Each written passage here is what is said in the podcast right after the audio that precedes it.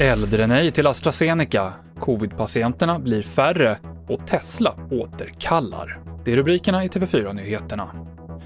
Antalet patienter som behöver sjukhusvård för covid-19 fortsätter minska. Enligt den senaste rapporteringen från samtliga regioner vårdas nu 1752 patienter på landets sjukhus.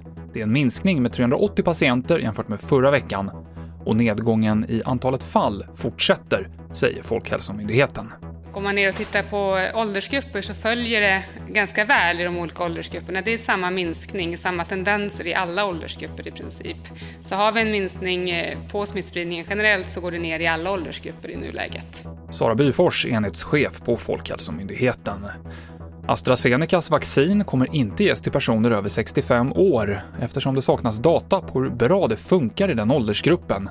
Det här innebär att man kommer få styra om så att mer av Pfizers och Modernas vaccin går till de äldre. Västra Götalandsregionen säger nu att man inte har stoppat vaccineringen av personer med hemtjänst på grund av vaccinbrist, men man medger att de minskade leveranserna av vaccin kan innebära att personer i det som kallas fas 2, bland annat de som är 70 och äldre, kan få vänta längre än planerat på sina doser. En man i Malmö som ringde över 300 gånger till SOS Alarm och tvingade polisen till utryckningar döms nu till skyddstillsyn.